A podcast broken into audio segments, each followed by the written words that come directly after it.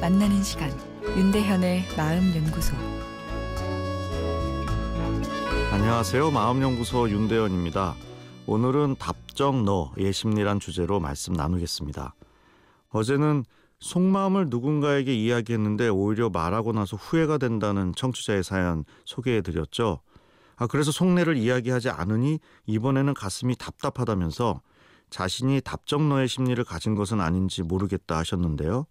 여기서 답정 너는 답은 정해져 있어 너는 대답만 하면 돼의 준말이라고 합니다. 아, 우선 왜 우리는 우리의 속마음을 상대방과 나누고 싶어 할까요? 그것은 정보나 조언을 얻고자 하는 마음과 더불어 정서적 공감을 받고 싶어 하기 때문입니다. 그런데 왜 공감을 받고 싶어 할까요? 우리는 누군가에게 공감받을 때 내가 소중하다는 느낌이 차오르기 때문이죠. 인간은 내가 누구인지 내가 어떤 가치를 가지고 있는가 하는 정체성이 희박할 때 가장 큰 외로움을 느끼게 되는데요. 이 정체성은 타인과의 관계 속에서 만들어집니다. 그래서 나를 공감해주는 관계가 없다면 내 가치를 느끼는 자존감도 떨어지기 쉽고 외로움도 크게 찾아오게 되죠. 이런 느낌이 극단적으로 흐르다 보면 삶을 빠르게 마감하려는 행동까지 나올 수 있는데요. 자살 예방을 위한 생명의 전화라고 들어보셨을 겁니다. 이런 것이 무슨 효과가 있을까 싶지만 극단적인 상황에서 마지막으로 나누는 한 통의 공감 대화가 마음을 다시 사는 쪽으로 돌리는 어, 힘을 갖고 있습니다.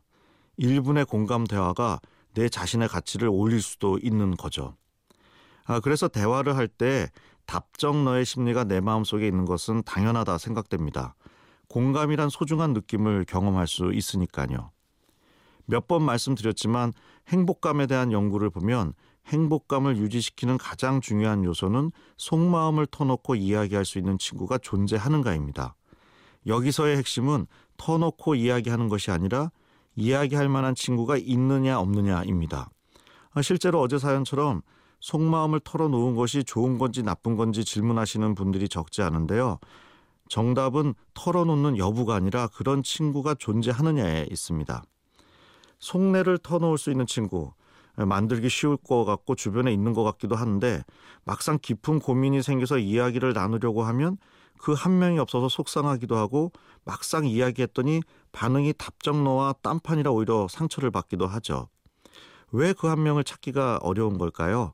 내일 이어서 말씀드리겠습니다. 윤대현의 마음연구소 지금까지 정신건강의학과 전문의 윤대현 교수였습니다.